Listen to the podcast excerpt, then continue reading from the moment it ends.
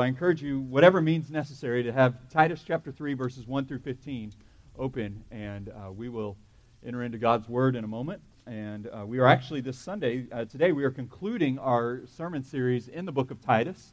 And uh, next week, we're going to begin making our way through a few Psalms uh, that will guide us through the rest of the summer.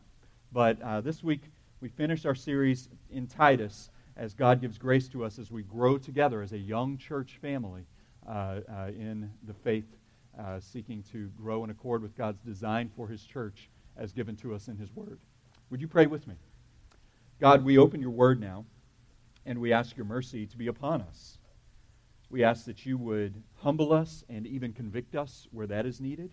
And we ask that you would mercifully correct us and ask that you would mercifully comfort and build us up by your word and by the power of the gospel at work within us as we see the gospel clearly presented in this chapter and how it pushes us towards showing love and care and mercy towards those around us.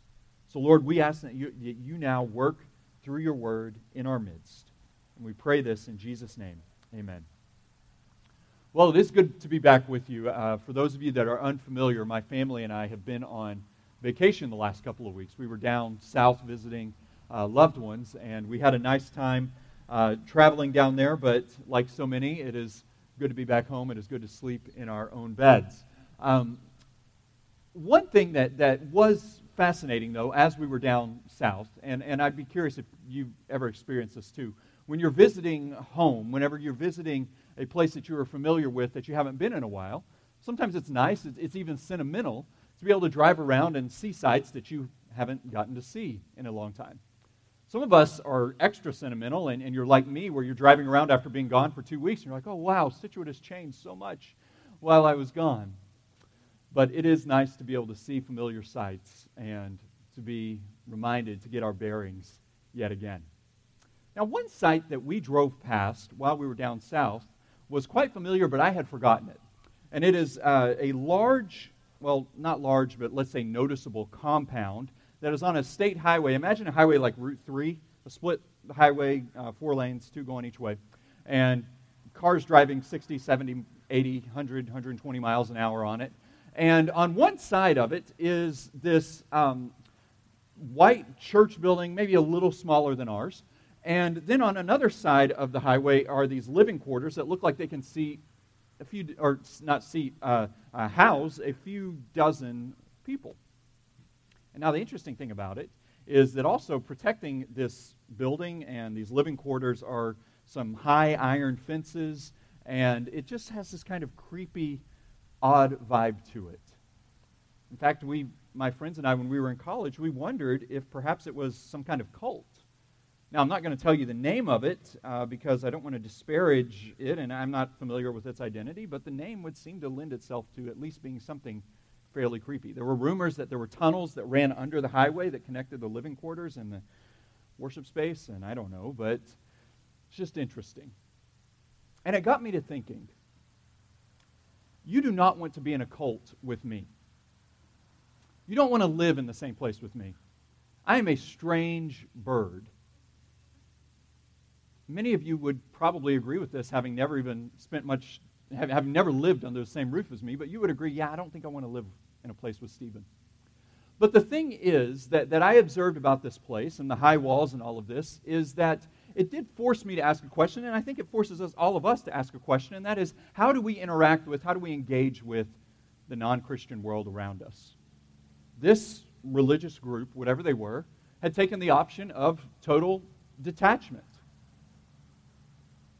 total pushing away and isolating and living amongst themselves and not going outside to the outside world. If I'm a strange bird and you don't want to live under the same roof with me, we have some form of response. We have some option here where we are going to be engaged in and living in our world if we're not going to totally detach. So, what does it look like for us to be living in and engaged with our world? Well, Titus 3 helps us to walk through this. In fact, as we look through Titus chapter 3, we're going to see, by God's mercy to us, that the power of the gospel at work in us will compel us towards uncommon care for our non Christian neighbors and away from foolish conflicts. Let me say that again. The power of the gospel at work in us must compel us as a church towards uncommon care for our non Christian neighbors and away from foolish conflict. Follow along as I read Titus chapter 3, verses 1 through 15. The Apostle Paul writes Remind them to be submissive to rulers and authorities, to be obedient, to be ready for every good work, to speak evil of no one, to avoid quarreling, to be gentle, and to show perfect courtesy toward all people. For we ourselves were once foolish, disobedient, led astray, slaves to various passions and pleasures, passing our days in malice and envy, hated by others and hating one another. But when the goodness and loving kindness of God our Savior appeared, he saved us, not because of works done by us in righteousness, but according to his own mercy by the washing of regeneration and renewal of the Holy Spirit, whom he poured out on us richly through Jesus Christ our Savior, so that, being justified by his grace, we might become heirs according to the hope of eternal life. The saying is trustworthy, and I want you to insist on these things, so that those who have believed in God may be careful to, to devote themselves to good works. These things are excellent and profitable for people. But avoid foolish controversies, genealogies, dissensions, and quarrels about the law, for they are unprofitable and worthless. As for a person who stirs up division, after warning him once and then twice, have nothing more to do with him, knowing that such a person is warped and sinful. He is self condemned. When I send Artemas or Tychicus to you, do your best to come to me at Nicopolis, for I have decided to spend the winter there. Do your best to speed Zenas the lawyer and Apollos on their way. See that they lack nothing. And let our people learn to devote themselves to good works, so as to help cases of urgent need and not be unfruitful. All who are with me send greetings to you. Greet those who love us in the faith. Grace be with you all. May God write the truths of His Word upon our hearts, dear church family. So, how will we engage with the non Christian world around us? In this passage, I think we see three things we see our charge, our ability, and our warning. Our charge, our ability, and our warning. First, in verses 1 to 2, 1 and 2, we see a charge that the Apostle Paul gives to us. This is a charge that is care towards our non Christian world. This is in verses 1 and 2. When I was a kid, I, I, wanted to be a pirate. I loved the Pirates of the Caribbean movies.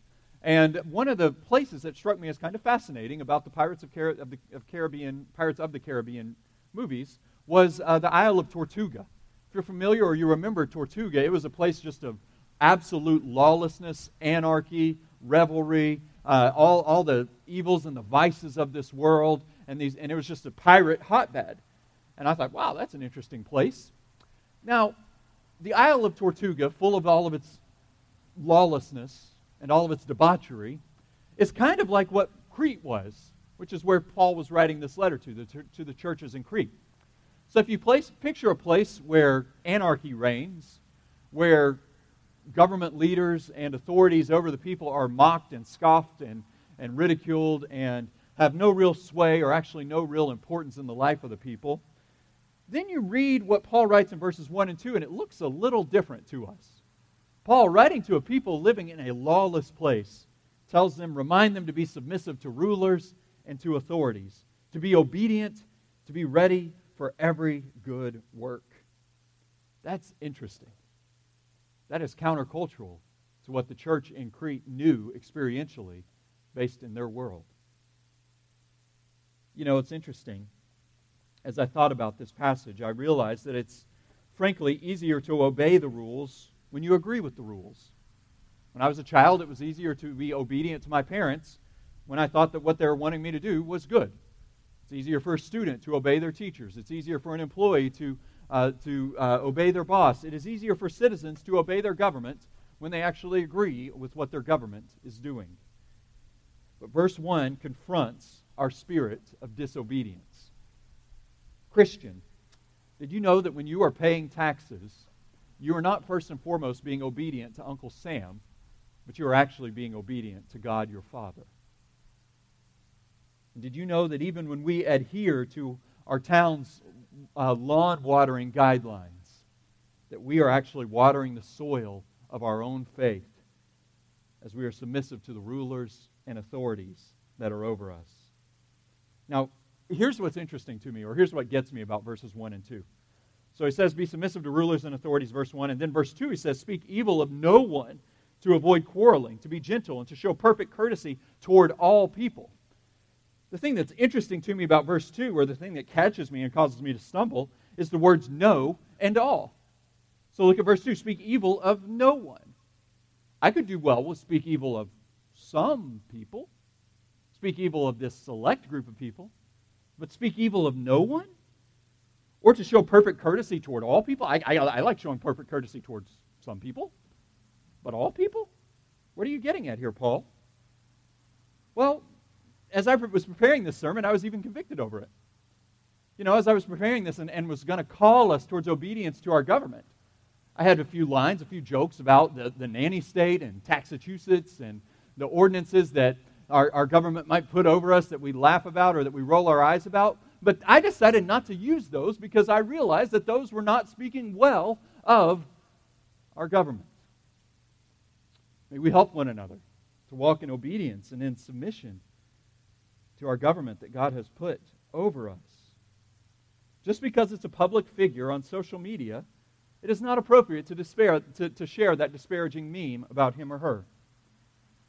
Or another one, when it talks about um, speaking evil of no one, I don't know about you, but there are times where I love to vent, whether it be to my wife Amanda or whether it be to a friend. Sometimes you just need to vent, right? Well, may our venting have a redemptive tone to it. Sure, there are times where we just need to get things off of our chest, but we need to be careful that venting doesn't become, I just want to speak evil of the person that I am venting about. So lay it all out, but then pursue a redemptive tone and seek the good of those that we are venting about. Now, I want to pause here because it's possible that you might be thinking, okay, be submissive to rulers and authorities. Okay, Stephen, what about the times when rulers and authorities would cause us to, or would try to get us to do things, or embrace things, or support things that God's Word would prohibit us from? Well, I believe that a good rule of thumb for the church, for Christians, is to obey the, the, the, government authorities that God has put over us until the government tells us to disobey God. So, an example of this, of course, with God as first priority and the authorities that He's placed over us as second priority. An example of this that we saw play out over the last year was pandemic guidelines. We, as a church, sought to be faithful to uh, adhere to the guidelines that the state gave us, and we were willing and prepared and, and, and seeking to joyfully do so as long as those guidelines did not hinder us from being able to gather to worship. Should they have eventually said, okay, we're closing churches down, or should they have said churches are closed and they're not reopening a while, then we would have had to have conversations and we would have had to explore some form of civil disobedience and saying we must obey God over man. And so we're going to gather. We're going to try to do so safely, but we're going to gather to worship our Lord God. So thankfully, by God's grace, we didn't have to have those conversations, and we sought to joyfully do uh, follow along with the guidelines as our government gave us. So yes, there are times where fallen, sinful governments and fallen, sinful worlds will lead people or will, will, will, will pass laws or ordinances or whatever that force the church to disobey. But generally, our heart disposition ought to be one of obedience and thanksgiving for the government that God has put uh, over us. Now, there's not just a negative here. Okay, be submissive to rulers, don't speak evil of anyone, all this. Or at least, I don't know, maybe it's weird about me that I find it to be a negative. Um, but there's also positive here. There's a positive direction, a positive tone at the end of verses 1 and 2. You know, at the end of verse 1, to be obedient, to be ready for every good work. Verse 2, be gentle, show perfect courtesy towards all people. Maybe a good perspective for us leaving the house each morning is how can I leave today with, an, with, with a posture and with a prepared heart to do good, to those whom the Lord would bring across my path. In fact, maybe a good prayer for you this week would be verses 1 and 2. God, help me to show courtesy towards those you would bring across my path. You might be saying, I don't even know what that looks like. How do I go about my, my day seeking to, to uh, be ready for every good work? Well, pray that. And then buckle up as God will hit you with opportunity after opportunity as the day, as the day and the week passes along. It's like the prayer, right? Never pray for patience, right? Because then every opportunity will come. I say that tongue in cheek. It's good to pray for patience, just so we're clear. But look at the end of verse 2 as we talk about showing perfect courtesy towards all people. This produces questions. What about those whom I disagree with? What about those who are perhaps a part of the LGBT community? How well do I show courtesy towards those whom I might have disagreement with? How about those who, who uh, uh, are on the front lines of marching in Black Lives Matter? Or those who say Blue Lives Matter? Or those who are your in laws or your boyfriend or girlfriend of your teenager or your 20 something who you just can't stand? There are opportunities in our lives to show courtesy towards those whom we are not naturally inclined to do so. And what Paul is saying is that this is an outflow of the work of the gospel in us. It does not mean that we agree with everything about it but it shows a basic human level decency and courtesy towards those whom the Lord has given to us as neighbors. You know, another one that comes across my mind is how well do we show courtesy towards the unnamed, un, the face we don't see of the customer service agent that we are speaking with on the phone? I have an insurance company that I am really, really frustrated with right now. And I have a phone call with them tomorrow. Pray that I would show courtesy and, and that I would show gentleness in that. And I imagine you have those in your life too. Next time the internet goes out, next time you're having trouble and you've got to call customer service and it sounds like the person answering the phone lives on the other side of the world and English isn't their first language, shoot for some courtesy. Remember the early days of the shutdown and the pandemic? Everyone was working and schooling from home. Traffic was down exponentially. One day I drove from Cohasset to downtown Boston in like 36 minutes. I probably should have read First Titus uh, 3, 1 and 2 there about obeying traffic laws. But um, anyway, that's not the point. But citizens and, and or cities across the country and the world were reporting the lowest air pollution numbers that they had seen in decades. As commerce and as, as the, the world buzzing and humming and going about its business had slowed down, the pollution was decreasing. I realize that one thing that we see in Titus 3 is that our world has enough angry attitudes about it. We're polluted with bitterness, strife, hostility, malice. May we be a people that seek to purify these polluted attitudes, starting with our own, and seeking to care for one another. Just as a matter of point, parents, grandparents, May I encourage you that your kids won't walk away from the faith because they went away to college and read Nietzsche or because they started to ascribe to certain aspects of critical race theory. They are far more likely to walk away from the faith because they see Christians who profess one thing from their mouth, but they go about life in an unkind manner. May we be mindful of these things and seek to show care towards those around us. Now, having said that, you probably hear this and say, Oh, Stephen, that's a challenge for me. And I say that because it's a challenge for me. So, what is our ability to show care towards those around us? Well, our ability is found in Christ and in the power of the gospel at work within us. Look at verse 3. Paul, having given the instructions of verse, verses 1 and 2, then says in verse 3 For we ourselves were once foolish, disobedient, led astray, slaves to various passions and pleasures passing our days in malice and in envy, hated by others and hating one another. For some reason, that last line really sums up our day and age, right? Hated by others and hating one another. Just hate, hate, hate, hate, hate. Yeah, that's the world we live in. And we do a great job, I think, today and age, in, in our day and age of loving those we agree with, but we do a terrible job of loving those we disagree with. We don't even mean, and, and we have to be careful in thinking through what this means. Our world believes a lie that love means that we have to give entire and whole endorsement to everything about what another one believes. But that's another topic for another day. But you don't have to, di- you don't have to agree with everything that, uh, that another individual holds dear in order to love them. But there's a psychological uh, uh, aspect of this, something that is deep, uh, uh, uh, deep within our bones as human beings.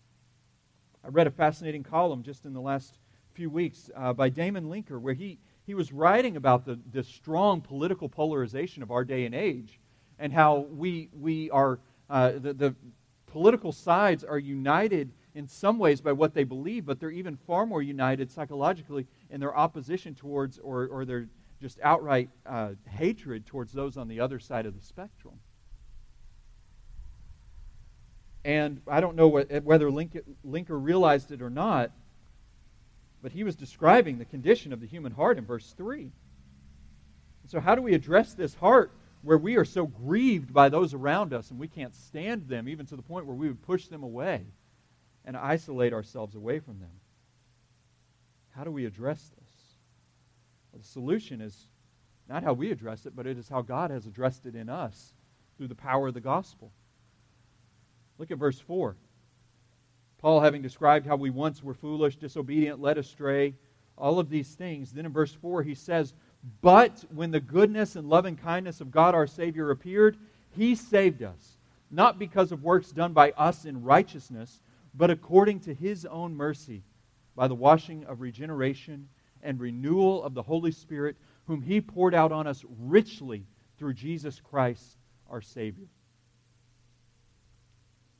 This past week, I was trying to clean my glasses. They had smudges all over them. And I had the little bottle of glasses cleaner, and it was basically empty. There was just a little left in it.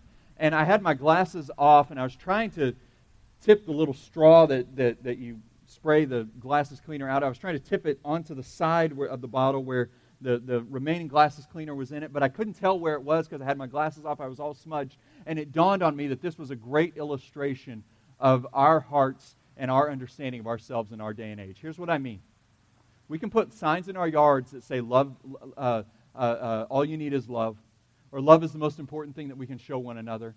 And, you, and, and, we can talk about the need for compassion for one another, and we can talk about and we can believe that this is the solution for the ills that our society faces today. But the problem is we don't know how to show it. We have the solution, but we don't know how to find it. And I imagine that as you think about those whom you disagree with, whether it be politically, whether it be in life decisions, in worldview, whether it be in education philosophy, or whatever it may be, you have people in your life or in your world whom you are just staunchly and strongly disagree with, even to the point where you would say that, that, that, that, that they are wrong to the level where they are harming and are a detriment to the world around us. And yet you don't know how to fix your heart towards them. You diagnose the problem but you don't know how to get that last remaining water out of the bottle because you can't see quite where it is. Paul shows us. Paul says the solution is not in ourselves, but is in giving us eyes to see the work of God in Christ in giving us new birth. In verse 5, Paul introduces the term regeneration, which is a renewal or a washing. This is a supernatural work of God whereby He makes us new. So look at this, follow along. Verse 4 When the goodness and loving kindness of God our Savior appeared, He saved us. Not because of works done by us in righteousness. This is our default, where we think that I do works of my own that make myself pleasing in the sight of God or make myself acceptable in His sight. Paul says, no, this is not how we enter into the presence of God. This is not how we are acceptable in His sight. But no, He saved us according to His own mercy. And then He describes it as by the washing of regeneration and renewal of the Holy Spirit, whom He poured out on us richly through Jesus Christ, our Savior. This language of renewal, this language of washing. I understand you guys had quite a heat wave while I was out of town. And I don't know about you, but one of my favorite things in the summer is not the heat wave, but it is the cool shower that passes through with the cold front that wipes the heat wave out and moves it away. And so, where our souls feel as if it's 100 degrees outside with 90% humidity, and we feel that we are choking amidst our own inability to muster the love for others that, that God's Word calls us to, Paul says you are exactly right in that, con- in, in that diagnosis of your state. But regeneration is the means whereby the cold shower of God's grace watches over you and gives you washes over you and gives you new life.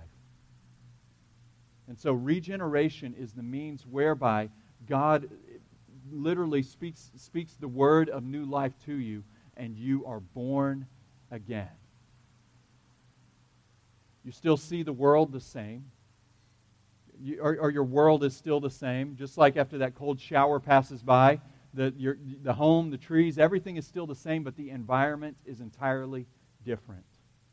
Perhaps you need this heart, your heart today, to be regenerated by the mercy of God in setting your eyes upon Jesus Christ to see that salvation is in Him and not in your own righteousness.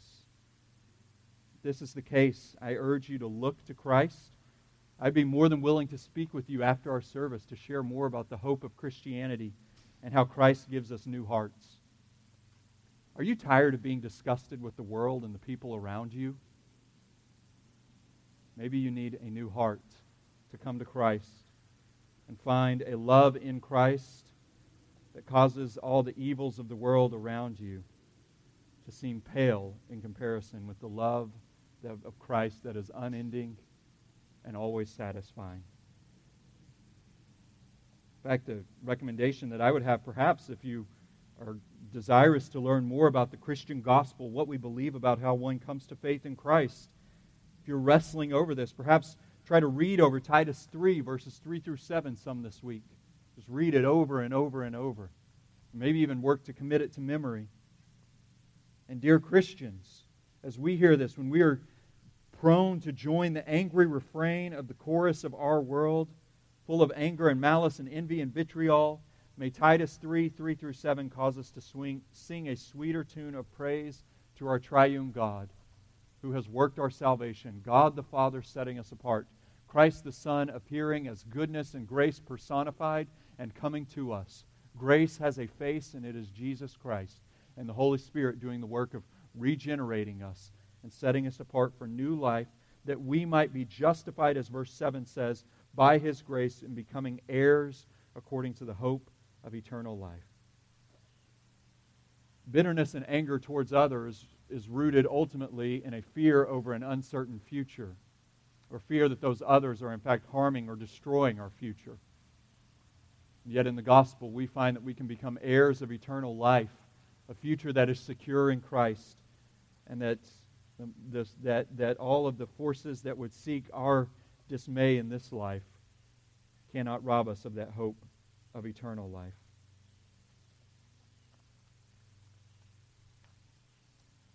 May we all know this hope.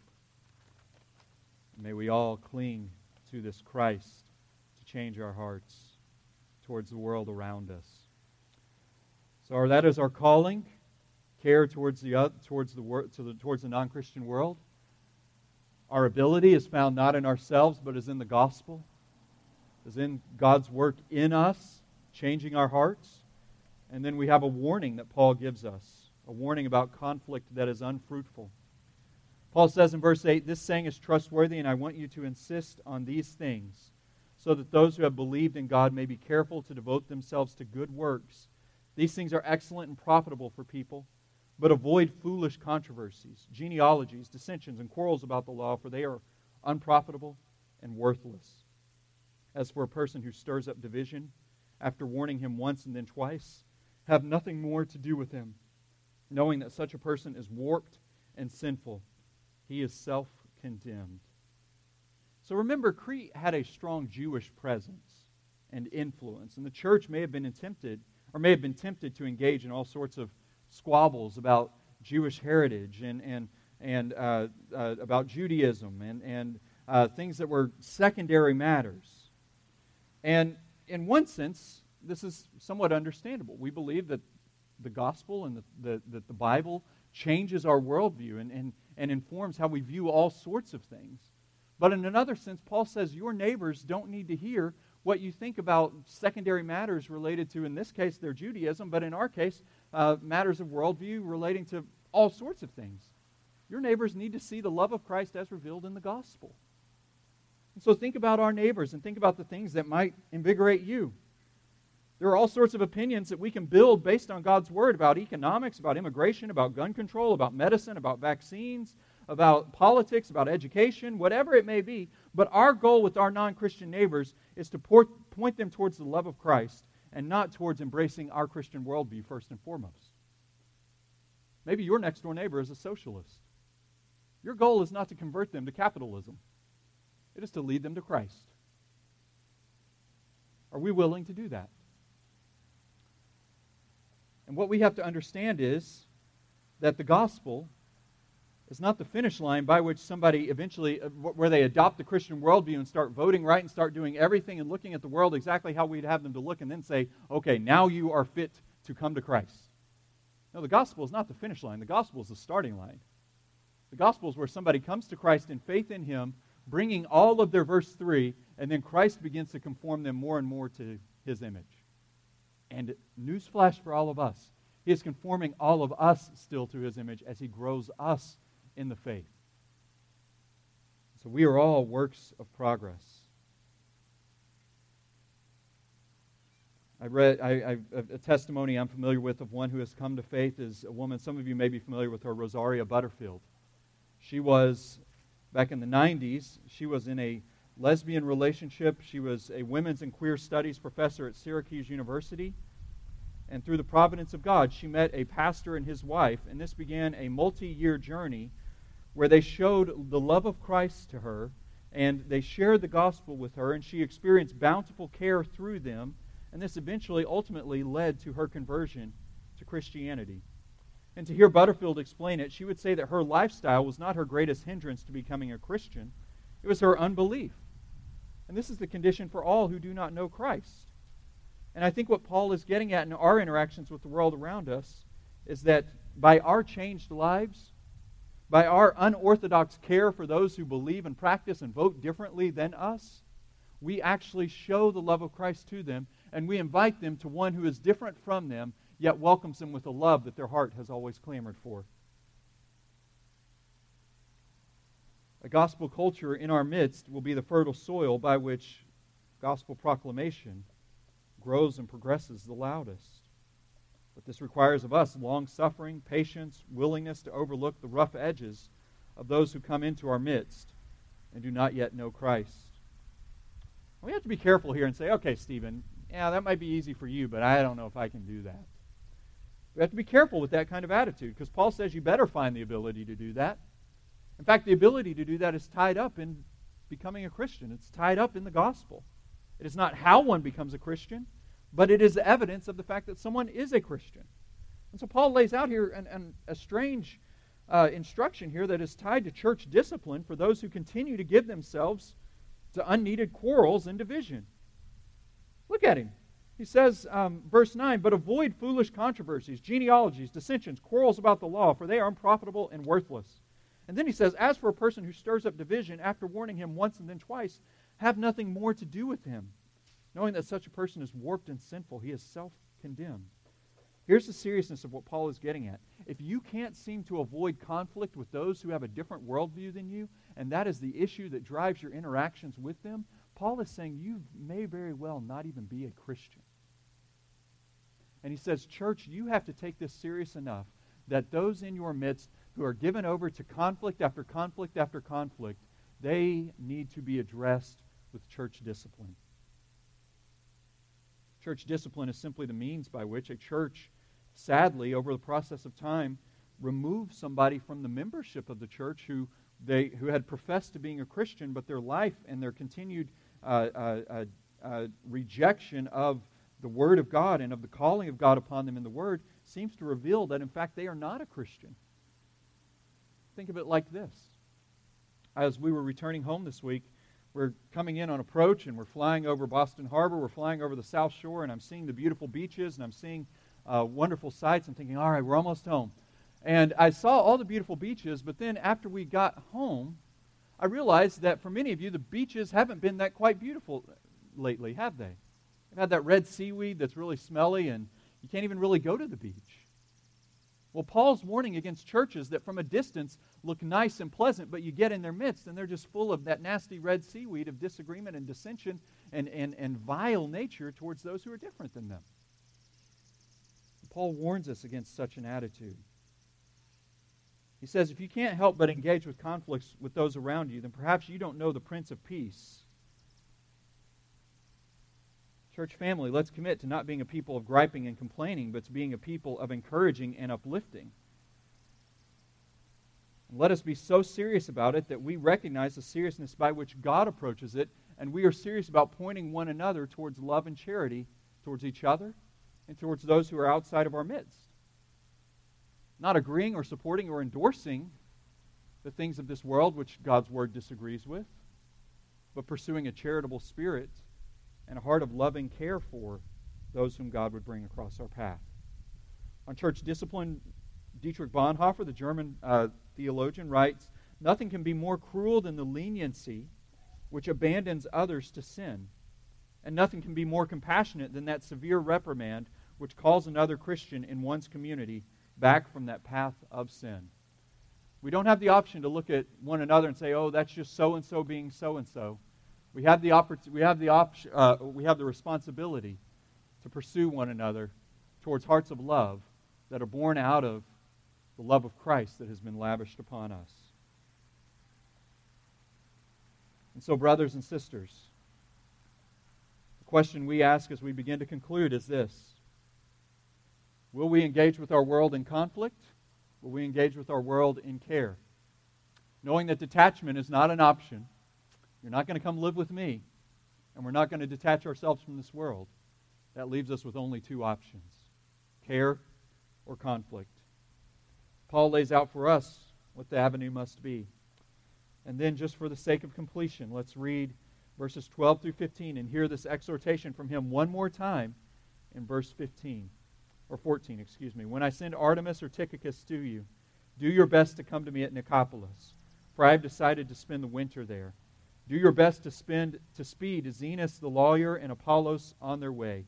See that they lack nothing. And let our people learn to devote themselves to good works so as to help cases of urgent need and not be unfruitful. All who are with me send greetings to you. Greet those who love us in the faith, and grace be with you all. Brothers and sisters, the power of the gospel at work in us must compel us towards uncommon care for our non Christian neighbors and away from foolish conflict. This is born of the gospel's work within us. May Christ work his way through us and use us as his hands and feet, whereby others find the kindness of Christ in a world that they only know is cruel and is hard. May they come to Christ and find life through the witness of his church. Let's pray together.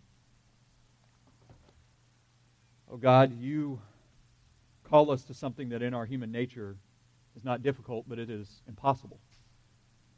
And so we pray and we ask that you would give us the mercy to cling closely to Christ and to find in him, in his care, in his gentleness, the gentleness and a care that we can show towards our world.